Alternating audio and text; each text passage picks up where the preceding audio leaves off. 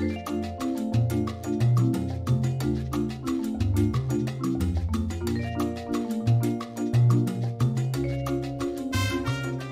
my name is Isabella Johnston, host of the Intern Whisperer, which is brought to you by Employers for Change.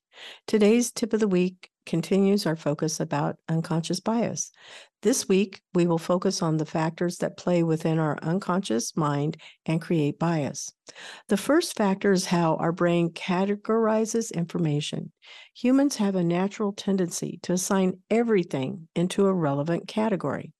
This happens unconsciously, but this categorizing also leads us to assign a positive or a negative association to each category. These categories allow our brains to know what to do or how to behave, but classifications often can cause us to overgeneralize. The second factor is heuristics. This is defined as enabling someone to discover or learn something for themselves. An example is utilizing a hands on or interactive heuristic approach to learning. We often rely on automatic information processing to go through our day, involving little conscious thought. These mental shortcuts allow us to exert little mental effort in our everyday lives and make swift judgments when needed. The last factor that I identified as one of the methods of categorizing is social and cultural dynamics. Our upbringing and social environment, as well as any direct and indirect experiences with members of various social groups, imprint on us. Think like baby ducks. We see something, the first thing we see, that's our mom. Well, that's how infants also get their imprints into their mind. We do the same thing even as adults. These shape our perceptions both consciously and unconsciously. Welcome to the Intern Whisperer. Our show is all about the future work, and today's guest is Juan Rivera. Hi, and today's guest here at the Intern Whisperer is Juan Rivera, and I'm really excited to have him as a guest. I've known him for quite a while. Uh, I know him through the uh, startup community of, of gamers, actually. And he also is a game developer. That's how we met at, at a game jam. He works at the Melrose Center as a senior digital media design instructor at the Orlando Public Library. And the Melrose Center offers an array of resources that include STEM and tech focus from creating games, podcasting, a makerspace, and so much more that inspires and supports creativity and innovation. So, welcome to the show, Juan. Hi, thank you. I'm very happy to be here. I'm excited. Yeah. Yeah. So, I'd like you to tell our listeners about you using only five words and why those five words. So, you and I had talked about this in advance. We have them down. So, if you need support, I'm here. But we'll start with determined. So I think I'm so very determined. Like when I focus on something, if I if I want to make something happen, some type of project that I'm working on, you know, it's like I very determined to get it done. I do whatever I need to do. I I uh spend hours sometimes my my wife sometimes comes up to me and she's like you know i need attention too you know and i'll be mm-hmm. and i'll be working on something for many days and she can tell that i'm really focused on something so sometimes you know we get into those situations where um, you know this is really important and i need to get this done so that's all i focus on for a little bit even to a fault sometimes. Mm. yeah. Yeah.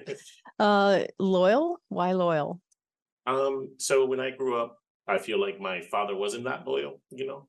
And um I, I think that's something that human nature you know you get into and i'm talking about relationship right now but uh, but it also carries through um the jobs that you do the people you work for you know the, your friends and everything like that i think i um i don't say things i don't, I don't mean to say you know i'm i um i let people know hey this is who i am this is what i do and uh and it's usually um like my friends and my family and everything like that just you know, if I tell you I'm going to do something, hey, I'm going to do, I'm going to do that. I'm going to be there for you. You mm-hmm. know what mm-hmm. I mean?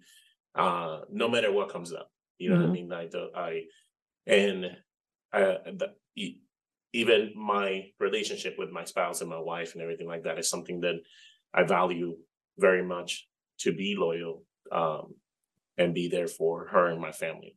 Ah, that's a good quality. um, hardworking. kind of tied into determined, right? determined, yeah. So it's kind of like tied into the same thing. I I work real hard for, you know, um the achievements in my life. You know, I work real hard in relationships, I work real hard at my job. Um, I think a lot of times nowadays, I don't know if it's a new generation thing. I think that uh it, it's like a lot of people expect things to just happen but things don't happen unless you work for them or you're willing to do something for them.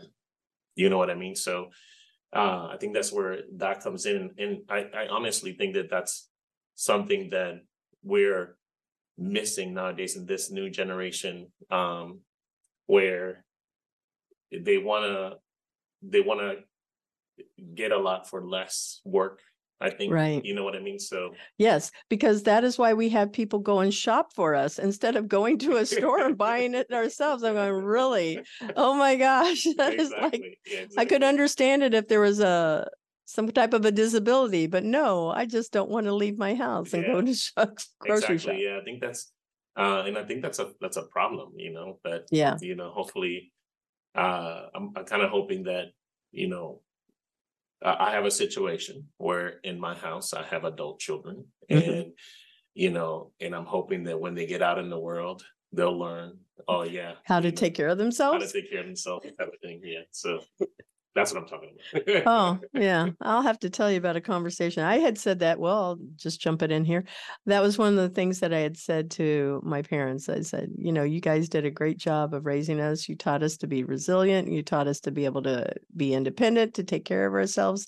So I'm so grateful for that. Yeah. But, you know, they didn't let us, they didn't give us no slack. Like I said, oh, I want contacts. They went, well, you're going to have to get a job to do that. exactly, And they did. They made me go do that. They made us go pick oranges in uh the orange grove with the migrant workers. They did a lot of stuff that helped shape our character and be grateful for Yeah, a lot. I, I did something similar with, with with my children. You know, it's like I told them, you know, as long as you're um you're in school, you know, Mm-hmm. I'll take care of you. You know, if you're not, if you if you don't want to go to school, that's fine. But you'll have to take care of yourself. You know, you have to get a job and everything like that. And I even i have one of my kids who I have her pay pay rent. She pays rent at home and Good. That's good. And she's looking to move out. I gave her a few years to say, hey, in a few years, you know, you have to find a place to live. I think if I don't want her to go anywhere, No, I really don't.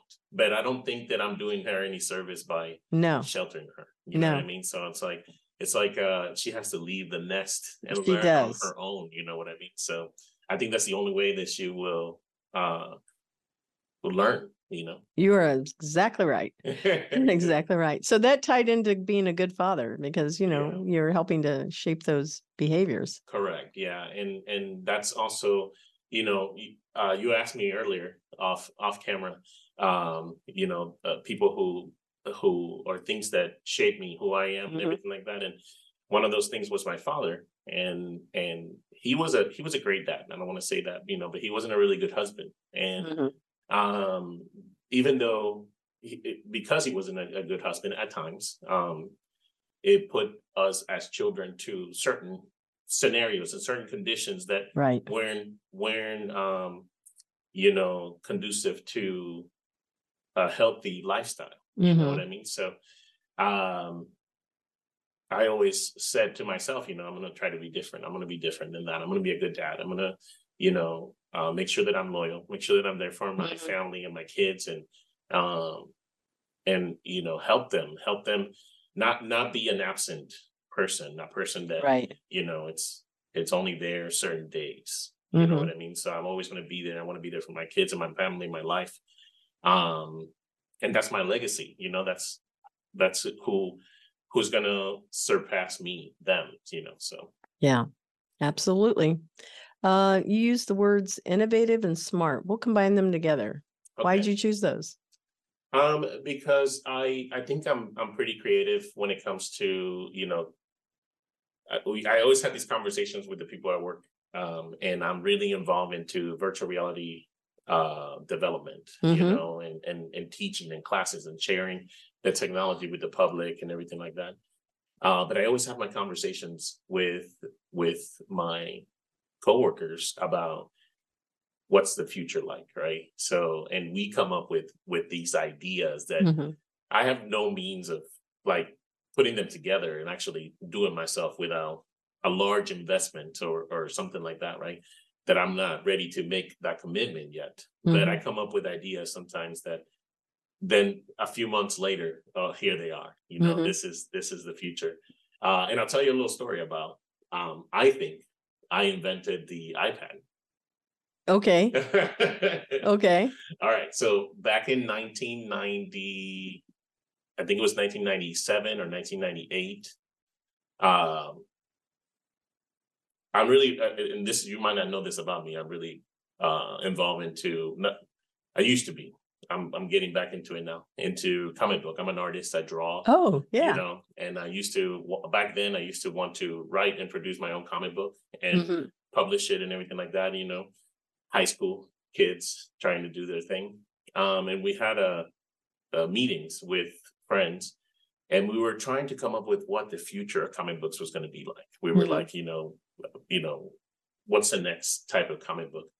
So we came up with uh, having a digital comic book back then. And we were Mhm. like, well, this digital comic book, how would people use it? And we were like, well, on a computer. Oh, well, you don't want to go to your computer and do it. Well, how about if we come up with some type of device that they hold on their hand Mhm. and then they can read the images on the device and then maybe they they swipe their hand on the on the screen to change the pages or something like that. So like a screen that they would have on their hand so they can view the comic books. You know what i mean?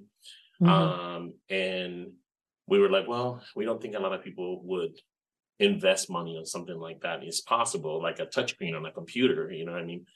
But uh, i don't think people would invest money on that one. And so we were like well then people would buy it if maybe they could do more than just look at comic books. Maybe they could i don't know like surf the internet or Mhm. look at ads or something like that you know so i think that was the moment that And when was this? it's back in like 1997 Okay, then yes, you were way ahead of it because I did a real quick search here and it Yeah. says um, the iPad itself actually traces back to 2004 when designer Jonathan Ive and others created a new tablet prototype.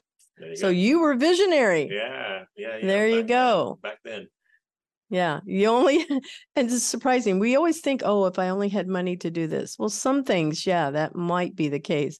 But that's when the MacGyver of anybody Yeah. kicks in and you go, okay, I'm going to build this. And I only have gum and a piece of twine, right? and now I've got to make it blow up. Well, no, I mean that's that's really exciting about what's going on right now in the world too. That we have access to so many tools where you can do that cheaply. you Yeah. know what I mean. Like you Yeah. can actually come up with these prototypes and these ideas, and they don't have to be very expensive. Hmm. I I can actually see, yeah, a comic book being something that's uh definitely digital. It's online. It's almost like a movie. But I think that if you can interject yourself as the character in mm-hmm. it, kind of like what they do in movies, it's you know, which ending do you want? Pick the ending, right? Yeah, yeah, yeah. Then you begin to see yourself as that superhero, which has to feel different than a game. It's Yeah. it's a comic. Yeah, yeah, yeah. Yeah. So do you guys, well, we haven't gotten there yet, but I'll save this question. I'll come back. Okay. I'll ask later. All right. So uh, where did you go to school? You can pick wherever you want to start. Um, how did you end up to where you are now? What's that journey been like? Um, I think it, it was long. That's me. okay. Yeah, it was very long. so I'll start with high school.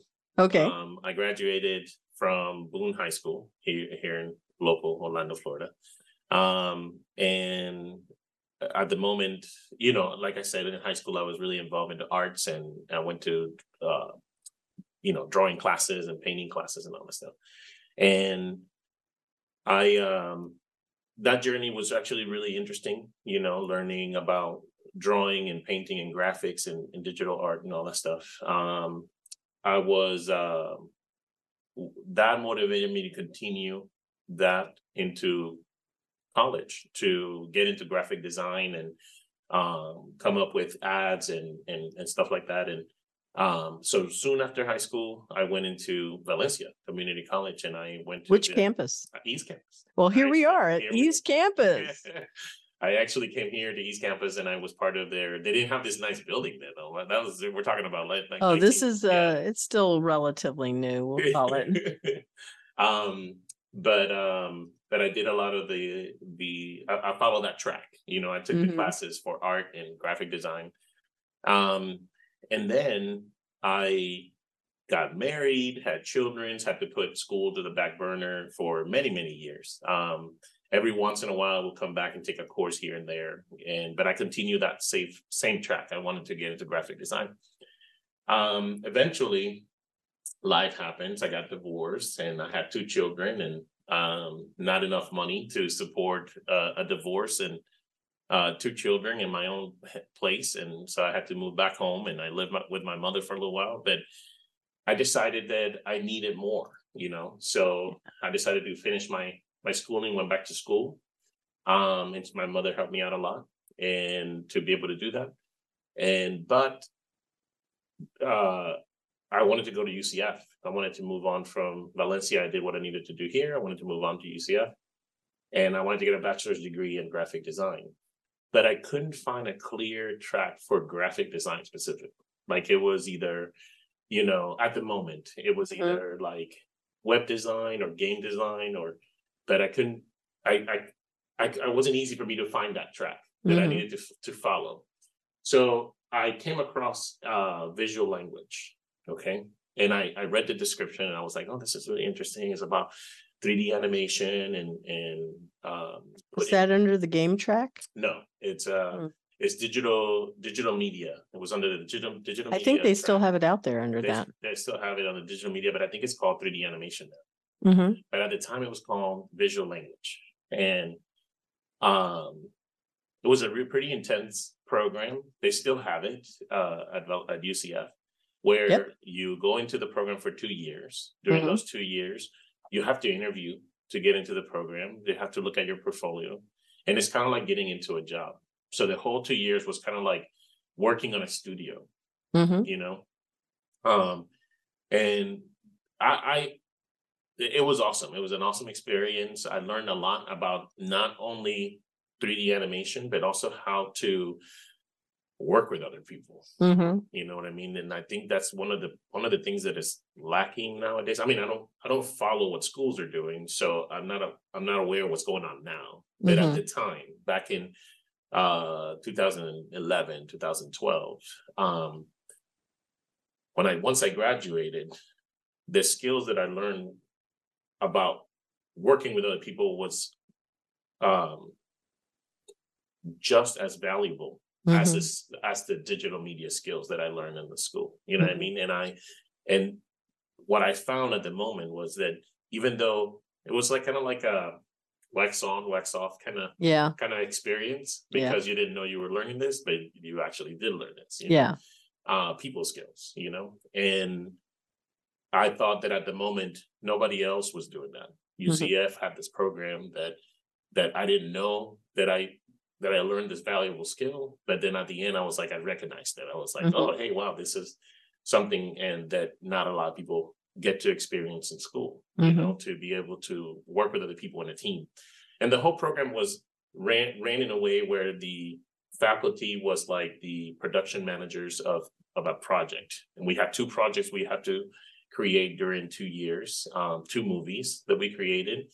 We split up the, the we worked with the same people for two years, How long is the movie? uh, five minutes, Oh my God, two years to produce five minutes? five minutes. Oh my gosh. Thirty kids. Uh, fifteen did one movie and fifteen did another kid. So really it was only fifteen of us. Yeah. And but two years because we also had to learn. We had to learn how to do it. And then we had to, and then we did it, you know. Um, so yeah, so it was a, a wonderful skill where I learned how to do 3D animation and 3D modeling and rigging and everything like that. And I actually fell in love with rigging and programming, which not a lot of people Mhm. like to do because it's tedious and you have to pay attention to detail and everything like that. Uh, and that's what I like to teach now. I like to teach those Yeah. programming and uh, and rigging classes. Uh, for those of you who don't know, rigging is the process of preparing a 3D animation character for animation, so Mhm. that that way it's easier for the animator to do what they need to do to animate the character. Um, Yeah, it's putting the skeleton inside of the model Correct. and then the animator makes them dance. Correct, exactly. Um, so after I graduated from, we finished our movie, our movie and everything, we graduated, we went to some, uh, we submitted the movie to several different, um, film festivals and we got some awards for. Really? movie, Yeah, for the movie we created. Um, and then I went to back to work, you know? Yeah. At the moment, I was working at Disney. Um, I worked for, uh, I've had many different jobs. It's Uh, hard to get a job at Disney if you're in in animation too. animation. I wasn't an animator though. I Oh, mean, let me okay. Make that clear. Okay, I was working at, at attractions at the moment. Gotcha. I, I wanted to get into like the animation program and everything, but Disney doesn't have an animation program here. hmm which I, you know, when I was going to school, I was single and I had two kids. Um, and my ex-wife lived here in Orlando. So even though I was going to school and I really wanted to go to Pixar and I wanted to go to all those different things, unfortunately, I wasn't able to hmm because I, I couldn't leave my kids and I couldn't take them with me. hmm So um, I had to just, you know, get another job. So uh, I worked for, and, and the jobs that I, I worked for were pretty interesting because I worked for Disney. I was a, a lifeguard, and then I uh, I left there and I went to work for the Richard Petty Driving Experience, Mm, and then I through working there I became a race car driving instructor. so Nice. so I would take people around the racetrack and give them rides and and, and exotic cars like uh, Porsches and Lamborghinis and Yeah, uh, good everything stuff. yeah, so that was pretty fun. But it wasn't what I wanted to do. So through that job, I was able to get into their art department and I did some of the ads for promotions and stuff like that. And then um continuing from there, just I met people in the industry where they they took me from there and I went, you know, moved from one job to the other, where I ended up um here at the I, I worked for an R and D company one time designing products, you know, for cell phones and stuff like that. And then I uh I got this job at the Melrose Center as an instructor through a contact um that I knew and I went to the interview and everything like that. And this was it. I was like, oh, this is the place I need to be. I, I can do all the things that I want to do. I can, you know, create. I can reach out to people. I can teach. And uh, I was very happy being there at the Melrose Center. So Mhm. that's my journey to where I, I ended up here. Yeah, and all of those things set you up for being able to walk right into that job. That Yeah. sounds amazing. Yeah, perfect. So what is the Melrose Center? Tell us about it.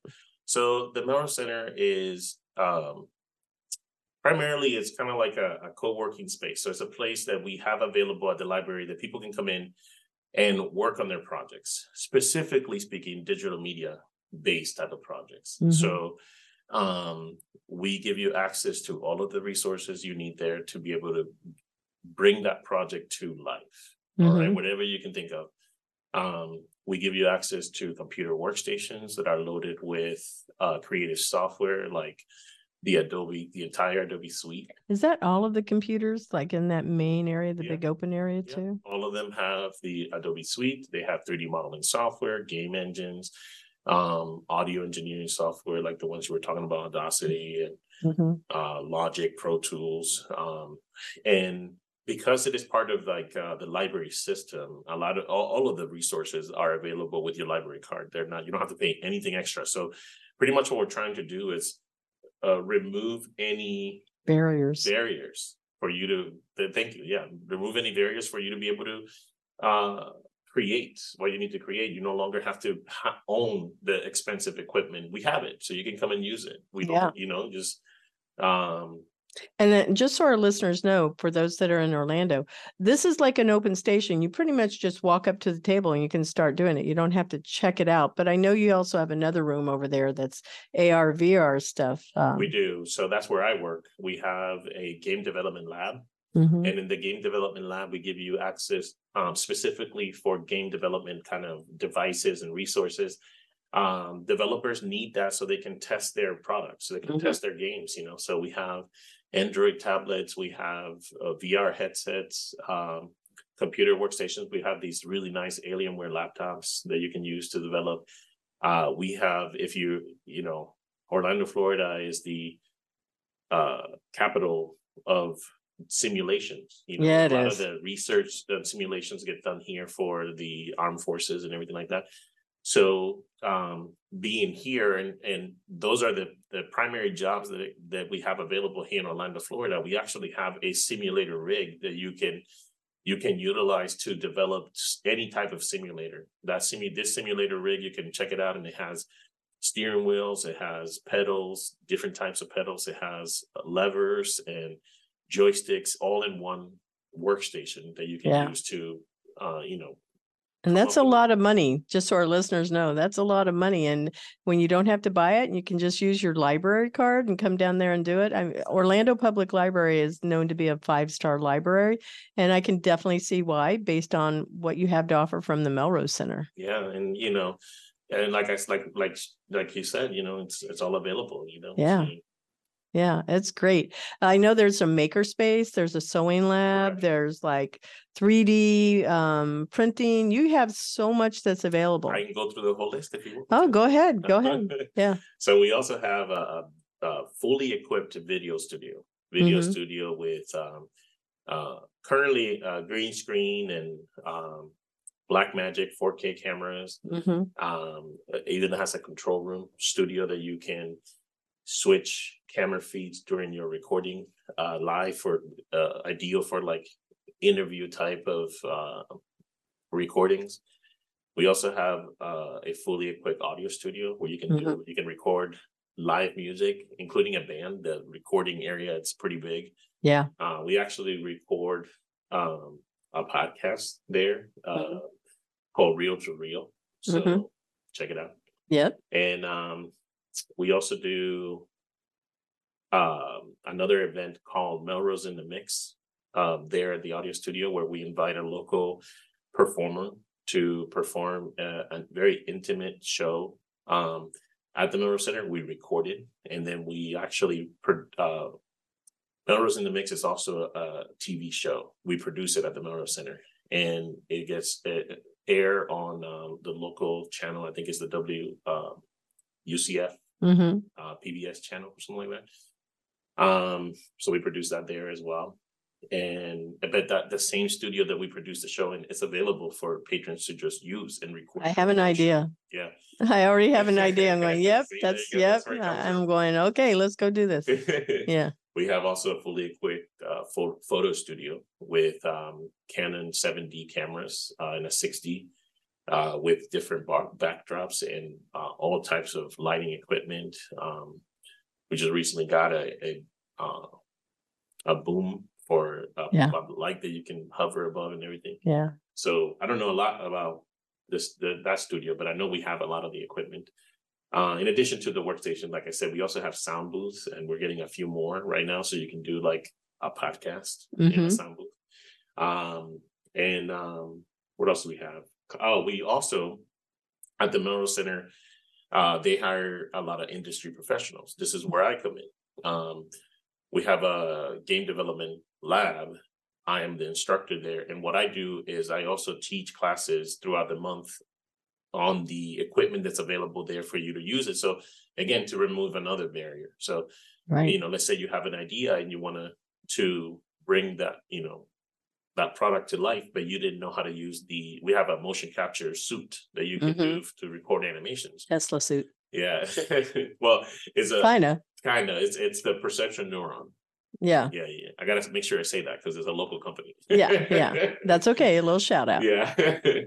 so um, and they so that you can use the suit, but if you don't know how to use it, you can attend my class. I show you how to set it up, how to record it, how to even retarget the animation that you record from the software into your own character. So uh, that's that's the type of classes that we teach there. We um, teach Photoshop, Illustrator, Unity, uh, Blender, all live and uh, or virtual classes, but with a live instructor, not recorded classes that you can Mhm. attend to.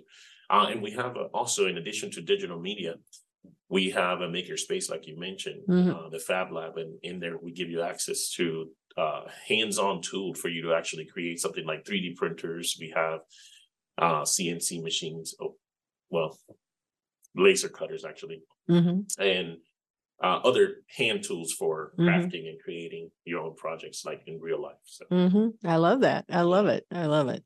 So um, we're going to switch into a different question. Uh, some of them you kind of already hit on, but we're we're going to go and drop some of these in here. Who in your life has had the biggest impact? I would say my mother.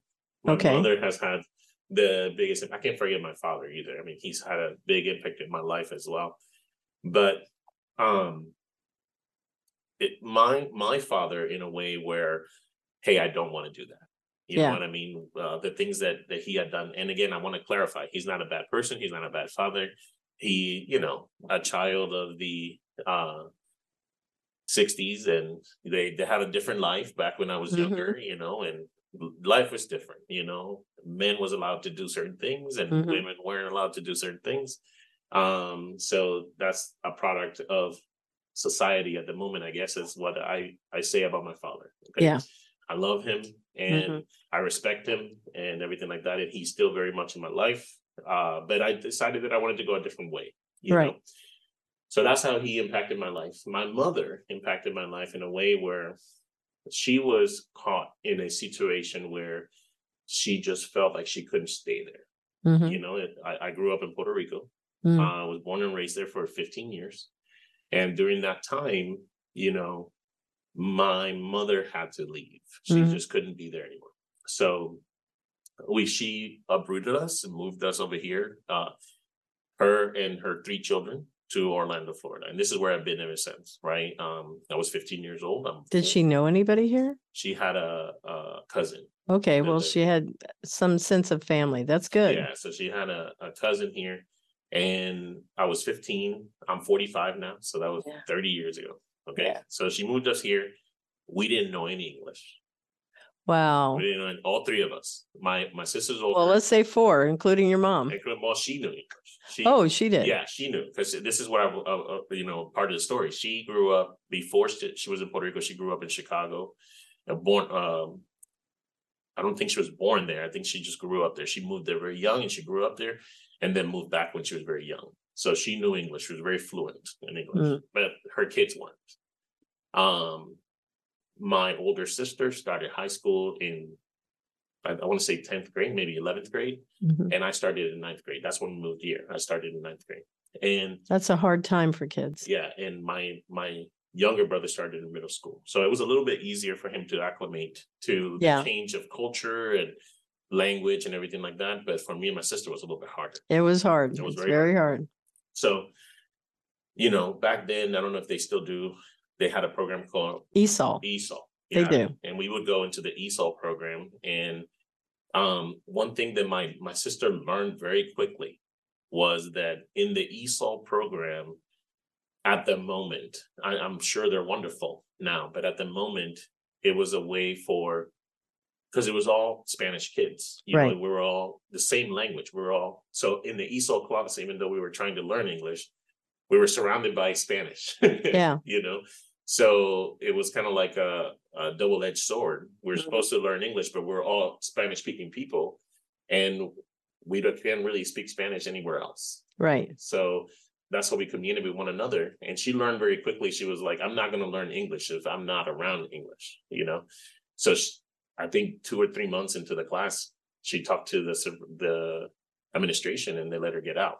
The- Hmm. And she went to regular English classes and everything like that. I stayed the whole year, but after the whole year, I saw how much that was like It was helping her? from her for her Yeah. being my older sister. So then uh, the next year they wanted me to put into ESOL classes, and I opted out. I said no, I want to go into regular classes and everything like that.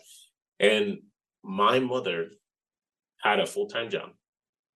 Um, and when we uh, got home from school, we didn't know what we were listening to in the classes. We didn't we didn't understand English. We had a translator that would tell us and everything like that. But um, a lot of the notes were written on the board, so we would fanatically write whatever we thought we hear we hear in English, or whatever we wrote from the board. We would write it down. My mom every night would sit down with us, and she would translate everything for us. Mhm. You know, so that we could understand what we were learning. You know, Mhm. all three of us, mind you. And so we were able to kind of like uh learn through that Mhm. experience, you know, and uh, her hard work to Yeah, be able to do this. So yeah, she really shaped. yeah, that's a big sacrifice too. Yeah. Yeah, that's good. That's good. So you obviously have carried that over into your own raising your own kids. So what would you want to be remembered for? So I think um primarily I want to be remembered as a good father, you know, Yeah. somebody that was there for his children. He was supportive and um helped them succeed in life and uh you know they're my legacy. So I'm pretty sure that they they have that lesson. Yeah. So we're going to take a moment and acknowledge our sponsor and we'll be right back. Our sponsor is Transcend Network here. Transcend Network helps early stage startup founders find product market fit through weekly experiments, receive fundraising support, and build a global founder investor network for edtech and the future of work technologies. The Intern Whisperer is affiliated with Employers for Change, and we thank Transcend Network for being a sponsor of our show. Okay, in the second half of our show, we talk about the future of jobs and the industries in 2030. Um, what do you think 2030 is going to look like, Juan? Because you're working in an amazing place where you get to always see cool innovation. You're active in um, the game jams and you're always uh, coming for those things. Pretty sure that you follow a lot of trends. I do. Have you have you seen the new uh, Apple Vision Pro? I didn't watch the program, but I did watch the video. Okay. So, yeah. So the the the Vision Pro is a new type of VR headset. Yeah. Okay, right. And um the things that think, think that this thing can do, it's it's pretty incredible. Yeah. Um, but and I even I, I just did it myself. You know, I you just have that it- technology down there yet? We do, we do. We don't have the Wow. Vision Pro, but we have something similar. Okay, a little bit older. Okay. Okay. And let me let me tell you what it is. And I I just did it myself. I called that uh, a VR headset. Yeah. but the Vision Pro is not a VR headset at all. Okay, it what it is is a spatial computer. So, and what these uh devices are eventually going to do, and I I believe this is that they're going to replace your desktop Mhm. computer. They're going to replace, yeah. So Okay. um, it so you can compute anywhere. You can use your computer anywhere. It Mhm. doesn't have to be in the headset. And I So I wouldn't have a computer. I wouldn't even be using my phone. and you wouldn't even be using your keyboard. Okay. So that's what it, that's what this is, is a spatial computer. So what it is is um in the future, I believe that this is going to be the new way to compute, right? Because there's advantages. There's disadvantages right now. So the disadvantages are that you do have to wear some type of headgear to be able to visualize this your computer, okay? Um but I think that in the future, the headgear is going to get more comfortable. It's going to get lighter, and it's going to be a wearable computer, something that you you have Like on, sunglass light. kind of like sunglasses or something like that. Yeah, that you Okay. eventually, right? But we have to go through this hardship to learn if there is even a market. expensive. You know what I mean? And it is expensive, right? But um what this is going to allow you to do is if you have it on and you're walking around, you'll be able to have like ads come up or which I think that's the it's not a good example, but not ads, but information about what you're looking at. You know, you're going down the street and you'll be able to see, okay, there's a Taco Bell around the corner, you know, this way they have a special today, something comes up or whatever, Mhm. you know, on your on your headgear that, that you have uh on. Um so I think this is the first steps of that technology for 2030. So can people see that? If there's, if I have this device on and it's like the weight of a pair of sunglasses, can people see what I'm seeing? So uh, it depends on the headset right now, no. So like the Vision Pro, you cannot. Vision Pro. You know where I've gone? You have no idea. no. So I'm going to throw it out here. So I can already see because people enjoy the privacy of having their own phone and being able to lock it down and their computers and they think they're locking stuff down. But some people do things that are on the dark web Uh-huh, and they cross over into areas that they shouldn't do. Correct. So I'm sitting here going, so would they be able to watch pornography? Would they be able to watch really, you know, sinister things, things like that? Of course. I And mean, and then what I'm thinking is, would people be able to see what you're seeing? So No. like there's I don't think so. privacy is still there. not like don't I so. am not for any of those things. They're all bad, in my opinion. They're bad. So um I'm just, I don't yeah. think so, because so to for currently, for currently, Yeah. I don't know what's the future look like. I don't know if they're gonna implant some type of lenses in your eyes, even if they do. okay, lenses. dude, you have got to watch Black Mirror. Okay, I. They do that. They that. actually put this little thing, it's the size of a penny. They put it on here. And then because everything is kind of embedded into us, like boom, you sit back and then there's the ven, it's like contacts and they go right over your eyes and you're like in it. So uh, even even so, like even if Yeah. that actually happens, nobody can really see it from the outside world. Only you can see it. So Yeah. there is the privacy there where you you're the only one that's able to vi- visualize this, right? Um, even if you have glasses on, unless they're like sitting right next to you and listening to what you're doing, you know, Yeah. Cause like somebody can look over your shoulder and see your phone. they can see your phone, right? Yeah. But I think with glasses on, that that's even more private, you know, because it's Maybe. right on your face, maybe, right? But right now, currently, the only way you can see it is by putting a screen in front of you. Mhm. Okay, and this, uh, so that screen actually you cannot see through it. Yeah. All right. For example, they're but what they're doing is they have cameras. There's like a bypass camera Mhm. that projects on that screen your real world. Yeah. So uh, even though the Vision Pro, you look at it and it looks like it has your eyes there, Mhm. um, their eyes are actually another screen facing the other way. There's another screen facing the other way that is projecting your your face onto it. So other people, so maybe you have presence to re, to other humans. It's like uh, you know, real presence, even though you're not looking at them. Mhm. You have the goggles on or whatever. So it's kind of like a pass through thing that, that projects your face on the front of it. Okay. So anyway, um, all that to say, I'm going to come down and have you do a demo and show it to me. okay, no problem. Yeah. I don't have that one. Uh, the the one that I have uh, over there. I is still want to see what new, new toys you have down there. correct, It- Yeah. and it's uh, it's called the Magic Leap. Uh, You heard of Magic Leap? Yes. So the Magic Leap was the first iteration of this spatial computer. All right, uh, even though you know, I don't know how popular they are right now in the industry or whatever. And they, something happened to that company too. Something happened to it. I'm not Yeah. hundred percent sure. I don't Yeah, I follow that. think that they either got bought or they had to reorganize. Something happened. but that the Vision Pro, I, I believe, it's the successor.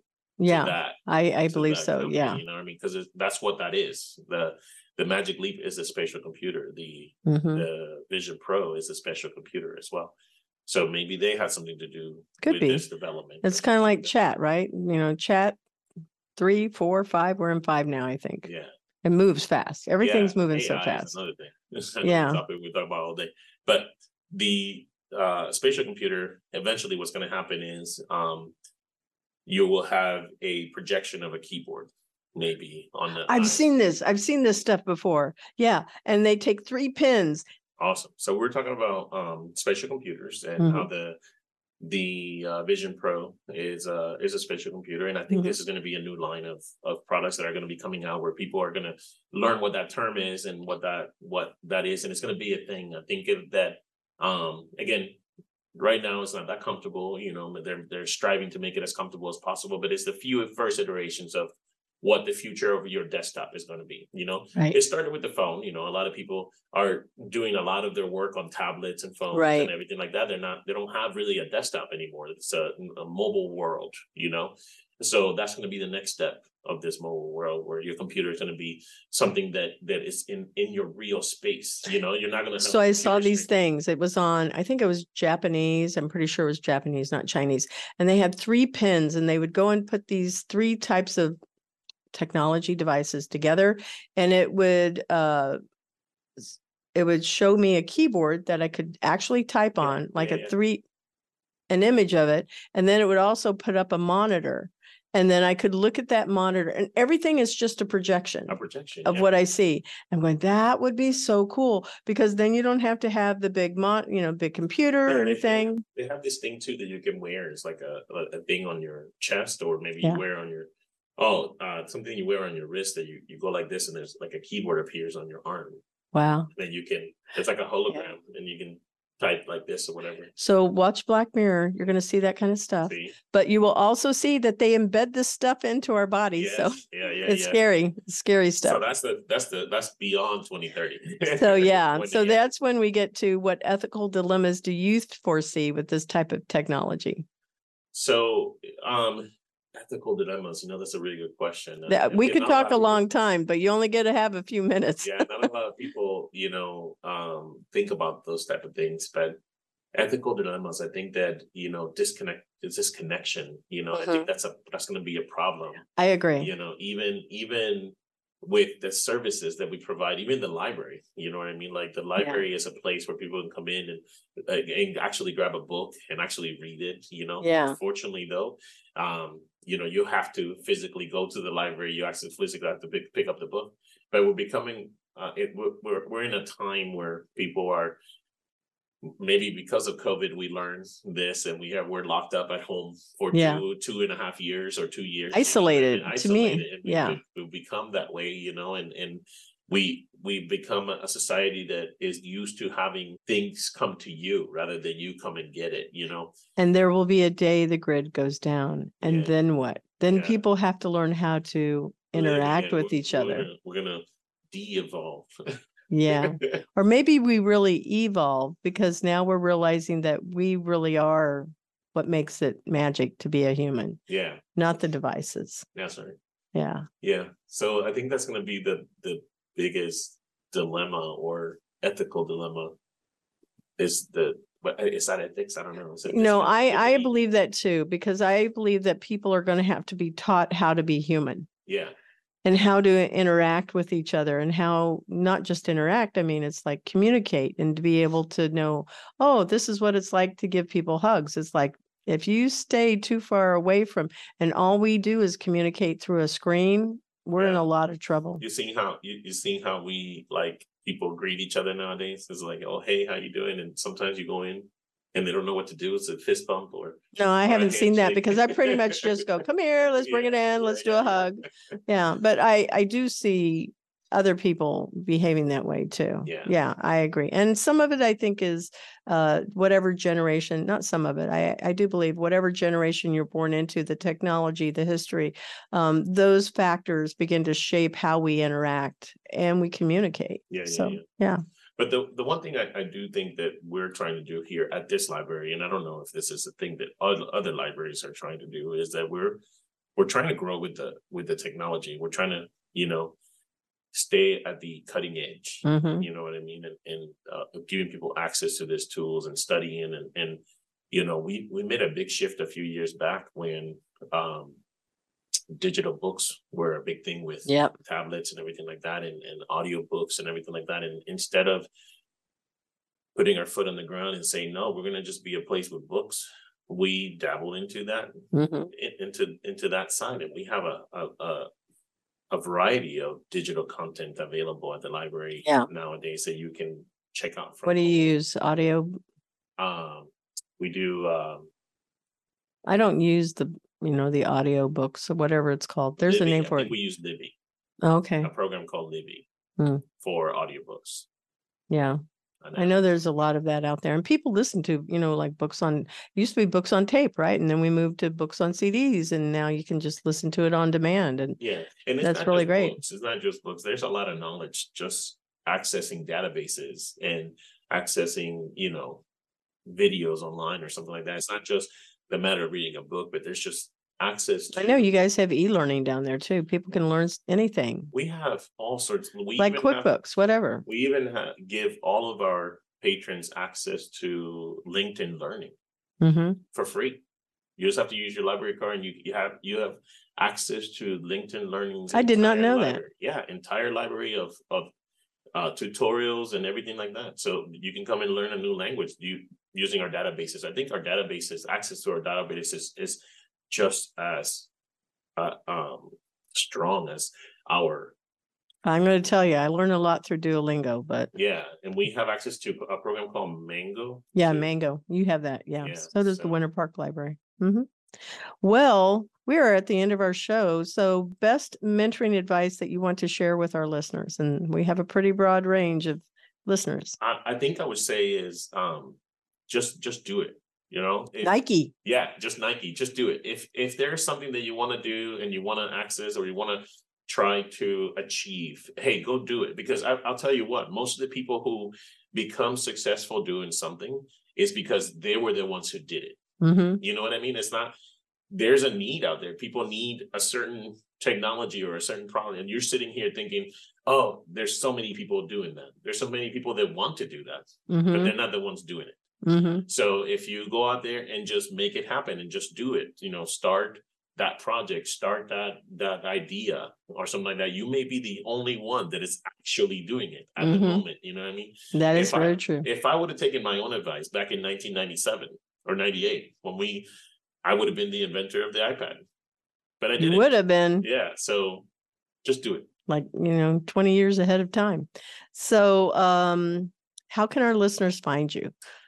So I want to uh, give you the library, uh, the Melrose Center blog. So make sure you go check us out at ocls.info forward slash Melrose. Okay. Um, and if you need to get in contact with me, the best way by far to get a hold of me is uh, by accessing me through my email, which is rivera.juan at ocls.info. Okay, we've got that. And then I also added uh Melrose Center's Facebook, Twitter, Instagram, and their YouTube channel. Yeah, thank you very much. Yeah. appreciate it. Well, you are Thank you for having me here today. It was really fun. it was fun. and I actually know so much more about you that I don't normally get to know when I go to game jams or come to the library, which you do not work on the weekends when we're there. Yeah. So yeah. Uh, it's been really nice getting to know you better. Thank you. Thank you. Well, I want to Same thank here. you for being a guest and um, we look forward to seeing you again soon. All right, awesome. Thank you. We want to thank our sponsor, Cat5 Studios. Thank you to our video team, Gabe Laporte and Tommy Myers. Music is by Sophie Lloyd. Visit Employers for Change at www.e4c.tech to learn how you can create real diversity and inclusive culture while skilling your people for the future of work. Please subscribe and download the Intern Whisperer on Podbean Employers for Change YouTube channel or stream from your favorite podcast channel. Please drop us a comment and share our show to enlighten others about amazing people that make every day better.